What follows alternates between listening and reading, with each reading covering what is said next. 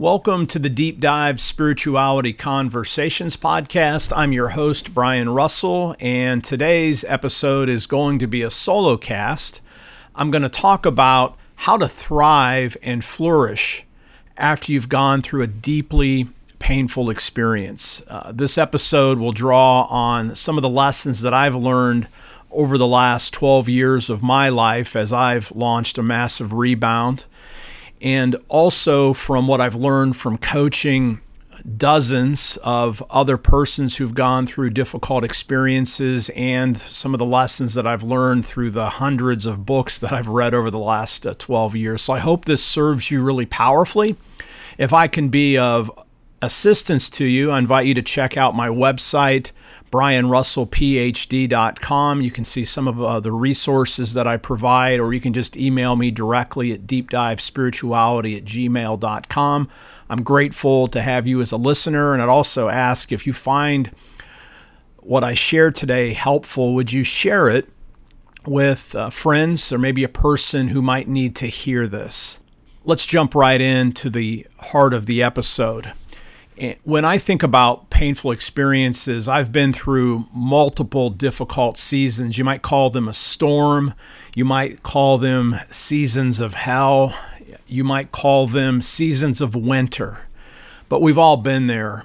Obviously, my most painful experience that I went through was an incredibly difficult uh, divorce that really rocked my world, challenged my faith, uh, caused me to, in some ways, grow up into the person that I've become today with with God's help. But I remember in the season immediately following that what it felt like. And in other episodes, I'll be doing other solo episodes around some of this. I'm going to talk about how your faith is affected by painful experiences. I'm not going to go down that road today, but I'm going to do a full multiple episodes on what feels like deconstruction or at least or at least disorientation in your faith. But today I really want to talk about how to begin to live again, how to grow new roots, how to thrive and flourish after you've been through something difficult. And that can be a, a painful relationship breakdown, the loss of a loved one, recovering from an illness or an injury or an accident that set you back in difficult ways, going uh, bounding, bouncing back from a profound disappointment. Maybe you thought your life was going to go one way and all the doors shut. Also, to my pastor friends, I know many pastors who've been through incredibly difficult experiences leading local congregations and some of the relational fallout that comes from those things. And also, there's many people in our world who've just experienced uh, what we can only say pure evil and have come out of that with PTSD and trauma. Now, just to be clear, I'm not a therapist. I'm sharing out of my own coaching practice and my own personal experience as both a pastor, as a mentor, but also my own personal experience making my own rebound.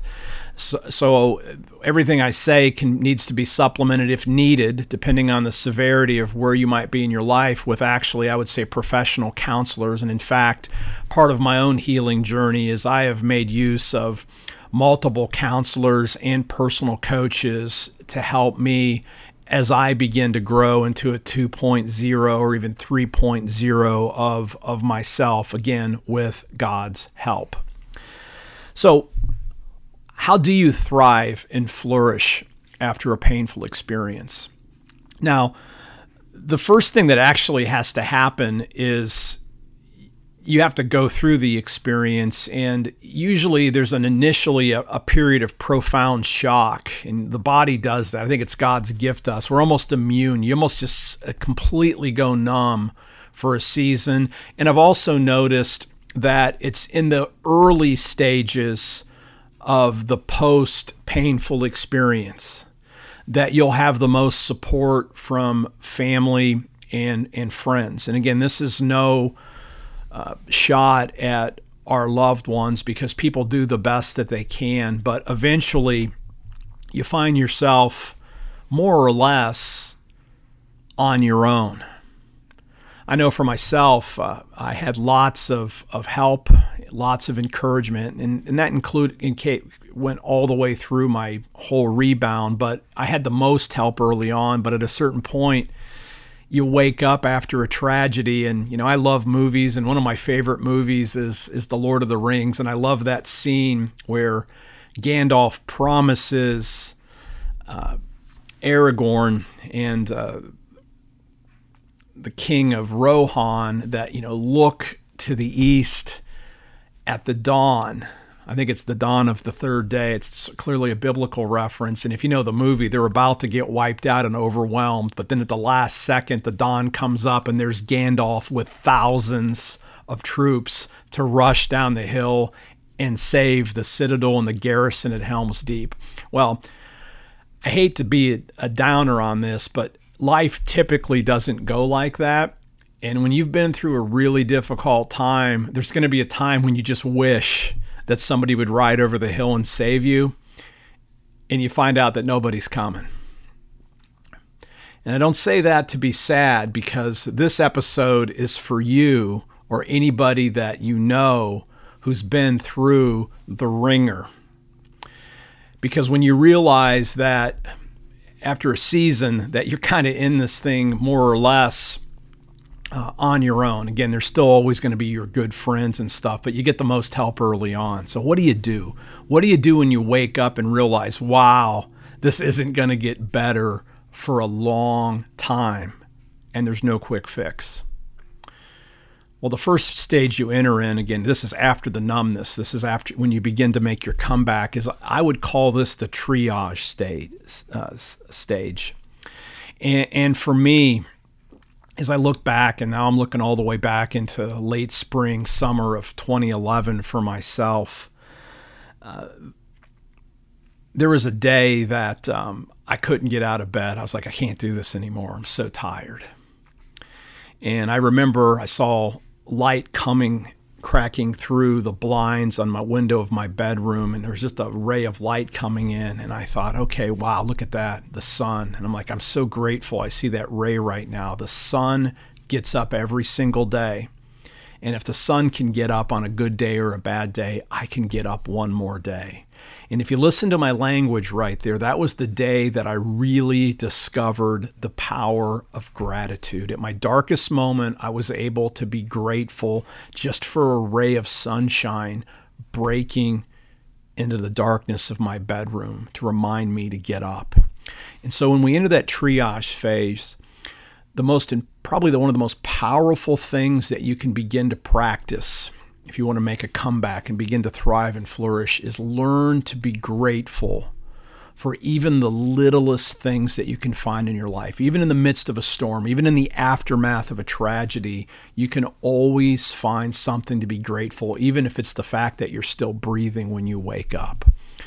So practice gratitude. That's one of the most powerful triage practices. And, and when you practice gratitude, the very things that you appreciate begin to appreciate. And you get this cumulative effect. And, and gratitude literally opens us up to the possibilities of what God might be up to even today when it feels like it's full of darkness. And so, what I began doing during that season of life is I would practice gratitude in the morning and in the evening before I went to sleep, I would try to think about two, three, four things that I could be grateful for, things that went really well during the day. And that cumulative experience was transformational. The second thing that I think is critical, and I kind of hinted at this when I talked about you wake up one day and realize that help isn't necessarily on the way quickly.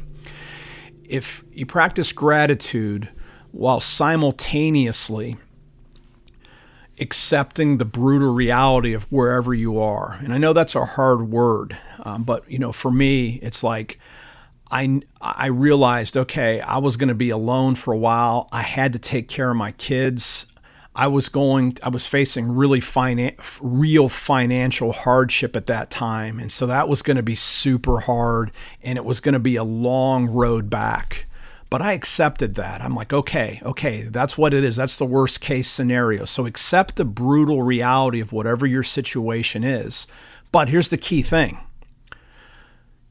remain hopeful that you're going to get to the other side. And for me, the metaphor there, and I'm, I live in Orlando, Florida, so this is, was sort of easy for me. And I'm looking out the window right now and I can see it. You know, there's a couple clouds in the sky, but on the other side of every cloud, there's sunshine. And so I knew deep in, despite the fact that I was in a really difficult time in my life, I didn't lose the hope that I was going to see the blue sky again on the other side and it was going to be a new day and I was going to be a new man and that God wasn't finished with me yet.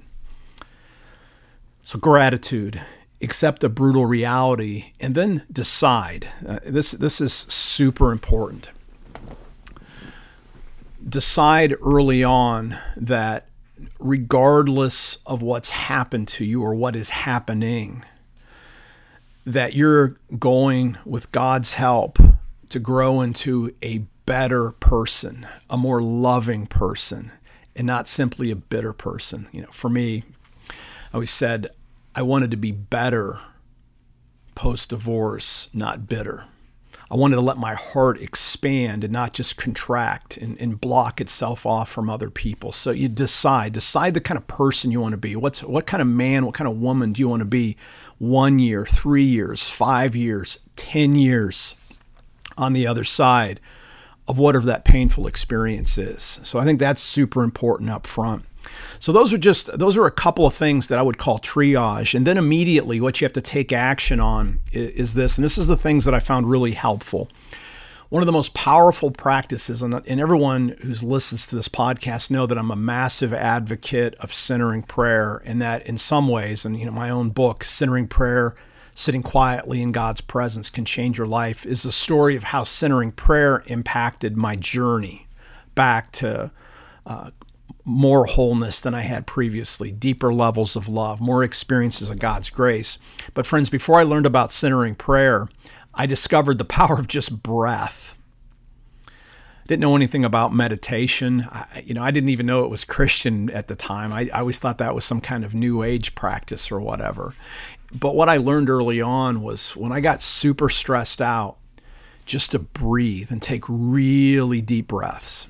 And so if you're having if you're in the middle of a tragedy right now and you just feel overwhelmed, and I know I'm the kind of person that's super anxious. I mean, my heart rate must was just cranked like in fat burn if not cardio for days and weeks on end at times. But now what what I learned and I began to practice that was I could just take really deep breaths and calm myself down. So when you find yourself super stressed and you're beginning and you want to start making a comeback, just learn to breathe. If, you know, you, you know, I would say learn how to do centering prayer, and that's a lesson for another day. And you can check out other episodes when I talk about that. But learn the power of breath. There's a nerve in the back of our of our throat. I think it's called the vagus nerve. And if you learn to breathe really deeply through your nose,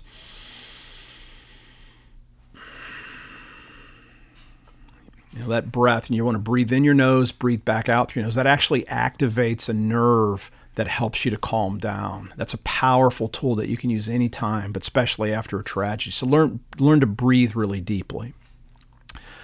The other thing I found was really helpful during the triage is what food did I put in my body?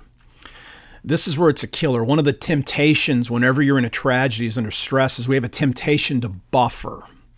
And what, what I mean by buffering, it's those escape habits that you can embrace that give the illusion of making you feel better. Like, you know, if you really feel terrible, a lot of times people turn to uh, food like comfort food. But if you're going through a really difficult time and you load up on comfort food, you're just going to create additional health problems for yourself. Same way with alcohol, let alone drugs or other substances or habits that you can, things you can practice that actually again, again give the illusion of making you feel better in the in the moment, but long term are actually doing damage to the person that God desires for us to be does damage to our body temple that God's given us.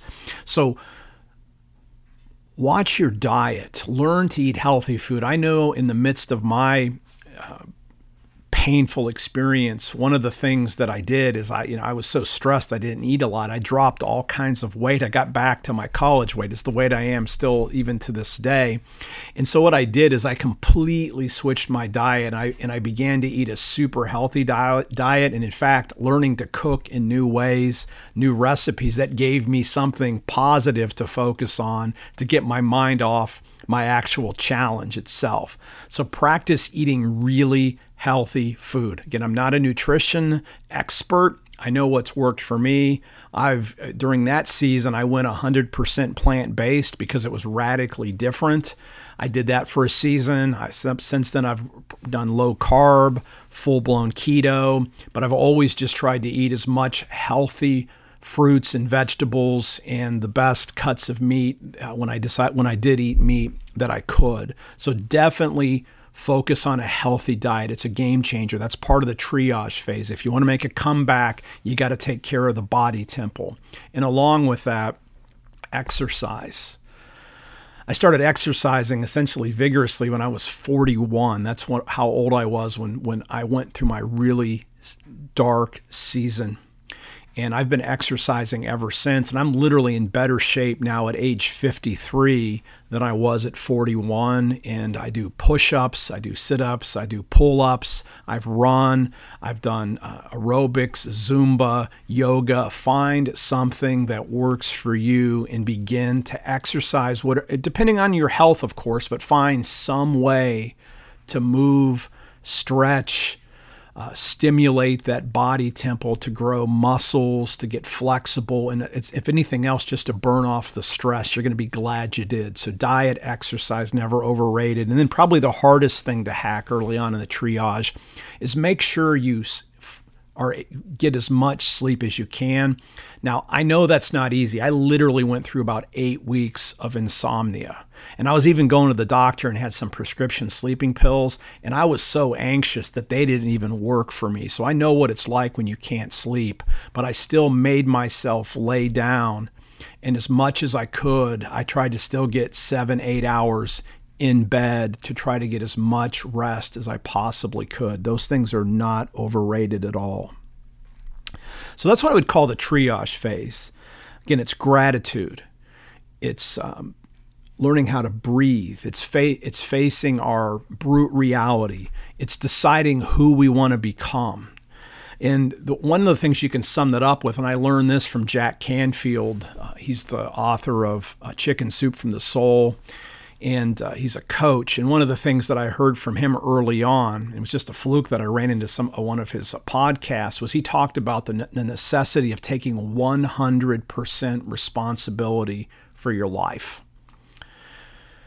So I did, you know, like if, if you've ever heard me talk on other podcasts, even about um, my own experience of divorce, you know, I took this mindset I'm going to own that it's 100% my fault again, that can, that may sound kind of brutal, and obviously that's not true because there's always multiple people involved in my situation, and you know, regardless of fault. And I'm not admitting to anything in particular when I say that, but this here's the key thing: when you say when you take responsibility.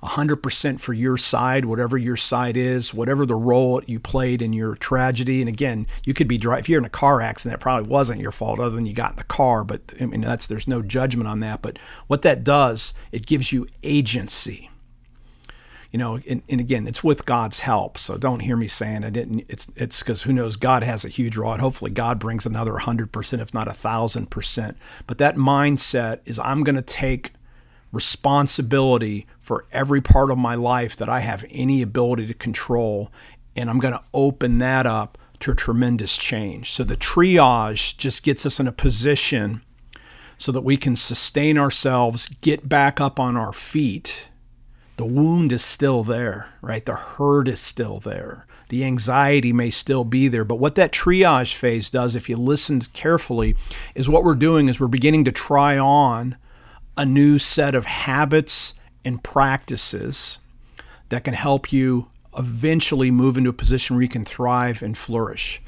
Now, you could call this a rule of life, and you may have noticed that I didn't mention any um, resources of the Christian faith when I was talking about the triage phase. In some ways, I kind of assume that because, like for me, I didn't stop reading the Bible, I didn't stop going to worship.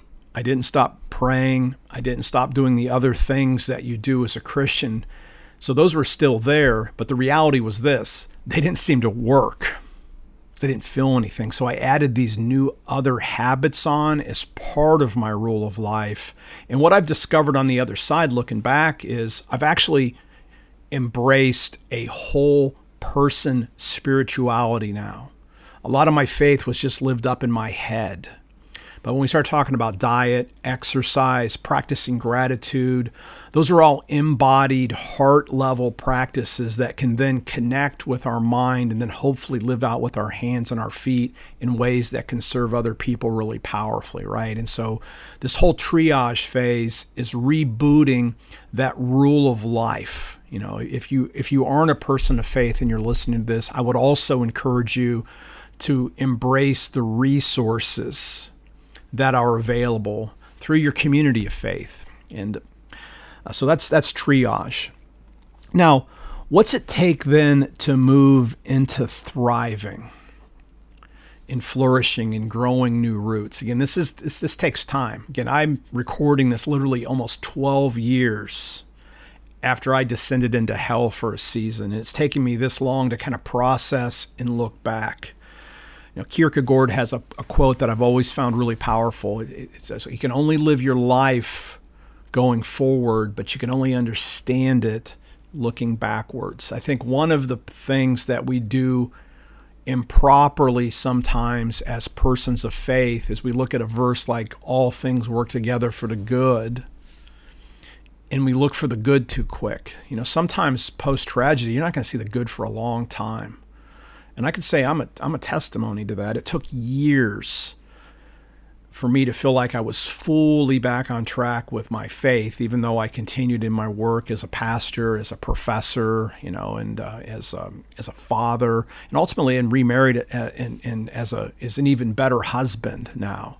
But it took it, it took seasons, right? And so you don't want to rush and think you have everything figured out because there's always challenges. But as I began to grow new roots, these are some of the lessons that I learned.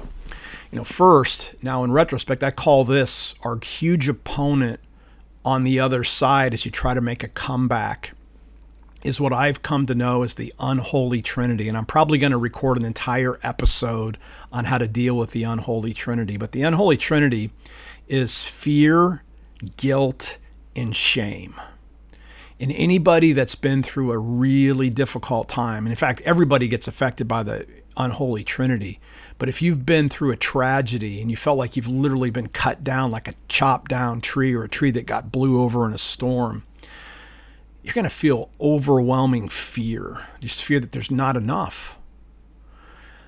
You're oftentimes going to feel guilt and sometimes it's not even guilt for what you did because God forgive can forgive you for what you did, but you just have this lingering guilt that's really um, false guilt that can afflict you and continue to pull you back down when you try to emerge post tragedy. And you can feel shame. I know for me, I was like, man, I'm ashamed. I mean, I'm not I'm not supposed to be divorced. That's not in the cards when you're a pastor, a spiritual leader. That's not what I signed up for. So I had a deep sense of shame for a season. And so those things fear, guilt, and shame I don't have enough, I don't do enough, and I'm not good enough will be your opponents as you're making your comeback. Again, I'm going to record a whole nother episode on the unholy trinity. But how do you push back against those things? Well, the the first thing that I found to be really helpful is I found people and mentors that I could deeply respect that had been through the ringer themselves and have come out on the other side. So I availed myself of all kinds of books, podcasts, I took classes, I worked with therapists, I hired coaches for myself to help build me back up. And I also surrounded myself in small group relationships with what I would call hitters, right? I mean, I'm talking about people that are willing, when the game is on the line, to step up to the plate courageously and swing. This is a baseball metaphor, of course. Swing even if they might strike out. So when you're on your way to build a comeback, you find the strongest people that you can to, to be in deep relationship with. And the biggest danger, and this is a huge danger when you want to thrive and flourish, is you end up surrounding yourself with people that are simply in exactly the same place that you are. Now, there's something about that, but make sure you also have aspirational relationships where you can be around with people not that we're going to show you not what it's like now, but where you can end up being two years, three years, five years, 10 years down the road. Find hitters in your life that you can model them. And then guess what's going to happen? Just like with Lazarus, right? When Lazarus came out, Jesus said, Take his bandages off. You want to grow into the kind of person that can be a hitter for someone else who can take their bandages off and show them how to live again when they've come out of their tragedy. So find hitters. That's one of the key things. One of the, the when you begin to thrive and flourish, you're going to surround yourself with new friends, new persons. And again, some of these could be your old friends, but find people that are down ahead of you in the game so that you can model yourself after them. I also found the power of affirmations. You know, there's that old saying, fake it till you make it. When you're down and you decide who you want to be, you know, decide, commit, commit to that. Like I said for myself, I want to be better, not bitter. I want to be more loving. I don't want to be hard hearted. I want to pay all my bills. I want to grow into the kind of person that uh, can be a great father. I wanted to grow into a person who, if the possibility availed itself, that I could be remarried and be a, a really outstanding husband. And I wanted to attract a spouse that was going to be super healthy and be able to walk with me and challenge me and be my spiritual partner. And so what I did is I set goals around those areas. I really dreamed about who do I want to be down the road on the other side of this? What's it going to look like when Brian walks back into the sunlight? What does it look like to grow in love for God and neighbor and even myself? And once I did that, I began to write out affirmations little statements that I can say over and over to remind myself of the person that I believed God was calling me to become, even in spite of this painful experience I was. So when you write an affirmation, and, again, you can use scripture if you want to. I like to write my own affirmations. Like I did things like this, and I always start them with gratitude. I'm so happy and grateful now.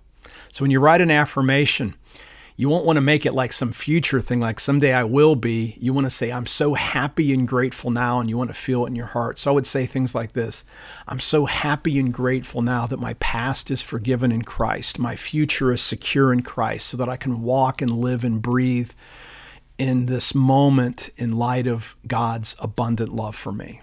And I would say that over and over again. I use the Jesus prayer as an affirmation. Lord Jesus, I'm so happy and grateful now that Lord Jesus Christ, Son of God, have mercy on me, a sinner. I also prayed this prayer. Lord, help me believe the truth about myself, no matter how beautiful and wonderful it is. I'm so happy and grateful now that I'm an ambassador of God's abundance to every single person I meet today. I'm so happy and grateful now that God meets my physical, financial, emotional, and spiritual needs each and every day. And I'm able then to share that abundance with others. I'm so happy and grateful that I expand daily in love and inspire others to do the same. Those are just a couple of the things. And you know, I found early on that I was super anxious about all the changes that were going on in my life. And so I wrote this affirmation. I'm so happy and grateful now that I willingly embrace change. It's not like I had a choice, right? I willingly embrace change and realign with it continually as as a means of living my life as an adventure. And one of my favorites, and this was about my healing journey, is I'm so happy and grateful now that I open my inner world to God and allow God to bring out the darkness out of my own soul into His light so that I might be healed by His grace. Again, all those things might be hokey, but I'm just going to tell you when you have to fight the hamster wheel of fear, guilt, and shame, all the thoughts that you have going inside your head, you fight it by dumping in the kind of thoughts that you really want to be thinking. So use affirmations. You'll be glad you did. And if you need help on any of these things, reach out to me. I'm willing to have a conversation with you to get you started on your own healing journey if this would be of benefit to you. Okay, I can keep going on. This this is going to be there's going to be other episodes coming up here, but let me show you share a really powerful exercise. You're thinking, okay, I want to get started. I've talked about triage, and I could say a lot more. I've talked about some of the tactics for thriving and flourishing, but here's a really powerful one because we've talked about the goals, right? So I want to grow into a person who's better, not bitter. I want to grow into a person whose heart is filled with ever deepening amounts of love for God and for neighbor. You know, I wanted to actually, in one of my goals, I just want to pay all my bills back. It was so, I was so deeply in debt from all that went through, and my house was underwater, all these things. Is I wanted to pay all my bills. So I wanted to be able to thrive and flourish even financially. And I was already thinking, like, well, geez, in like 10 years, my kids are going to be in college and there's nothing to pay for it. So I wanted to learn even about that. And, and those things were all scary. Like, how am I going to do this? You know, how can I do this? So here's one of the most powerful things that I did. And I learned this exercise from a, a coach, strategic coach, Dan Sullivan. And he has a great talk. It's called How 10xing is Easier Than 1xing. So you go for a big goal. But to do that, you commit to it. And then what you have to do is you have to decide on what to do with your past. And here's the challenge if you want to thrive and flourish, you have to come to grips with your past and learn to view it not as the definition of who you are. You know, God doesn't see any of us in light of the very worst moment in our lives. God sees each one of us as persons deeply loved, as persons created in His image, and as persons with unlimited potential.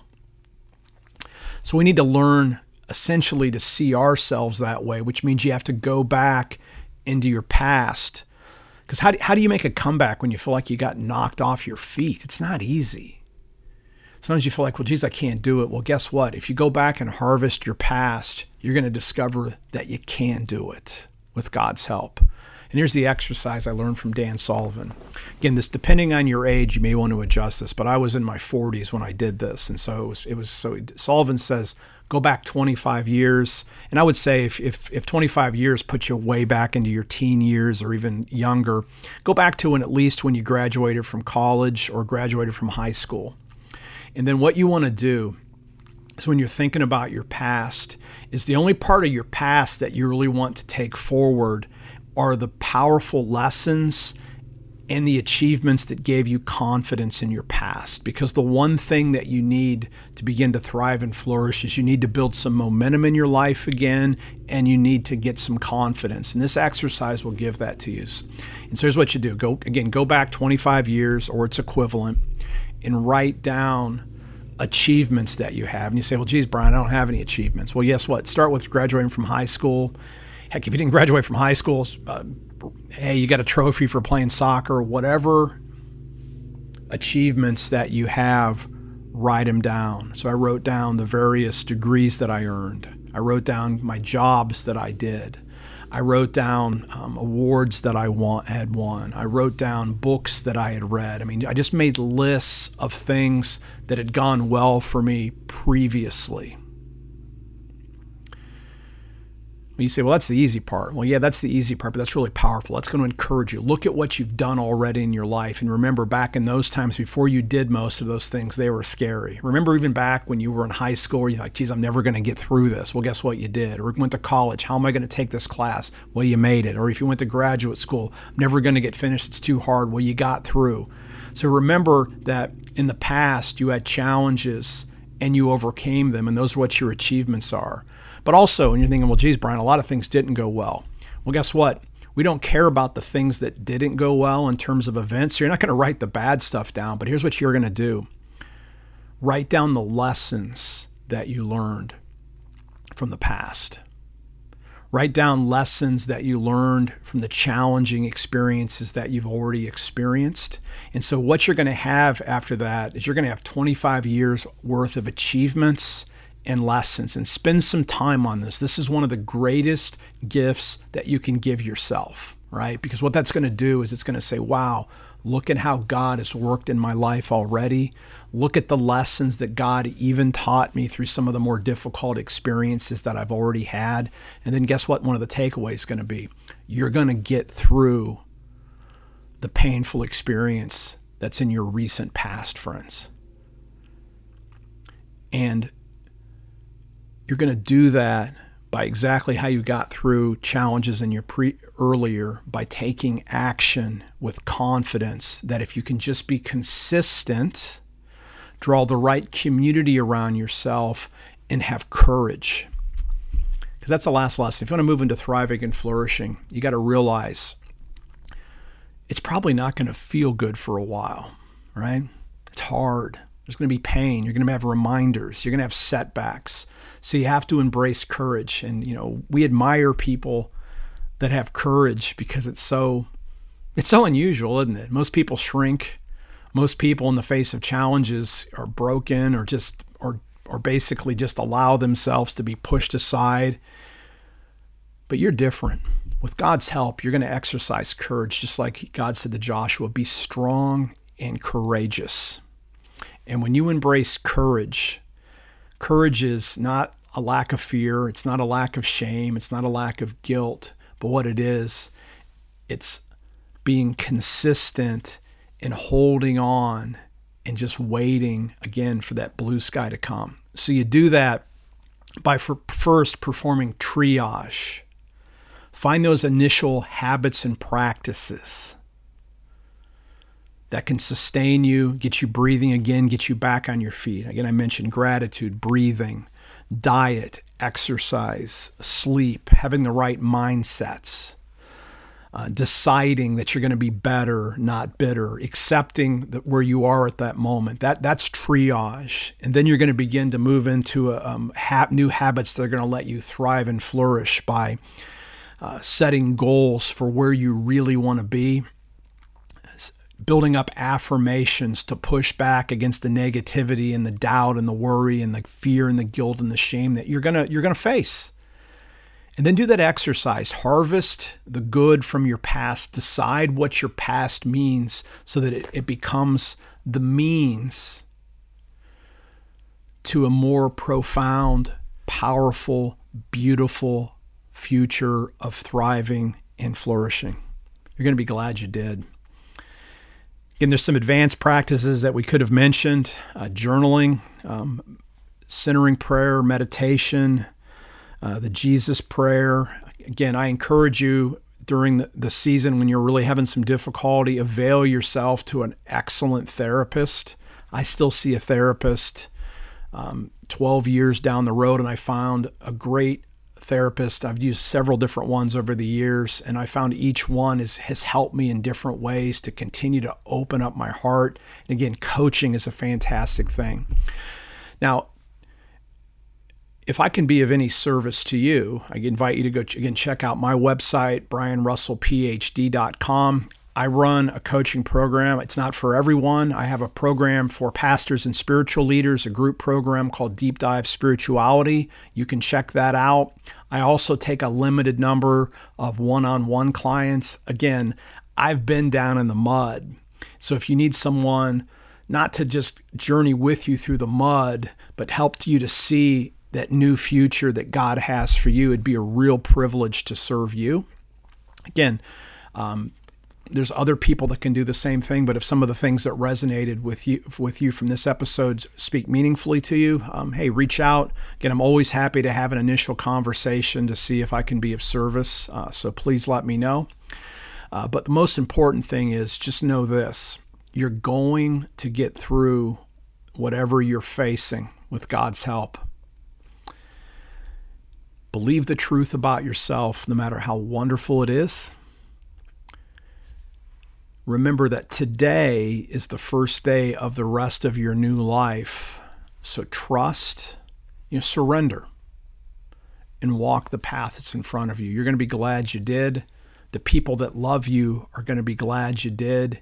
And you're going to be able to serve as a witness to what God can do, even in the midst of tragedy, for many years down the road. Till next time, live by faith, be known by love, and be a voice of hope to others.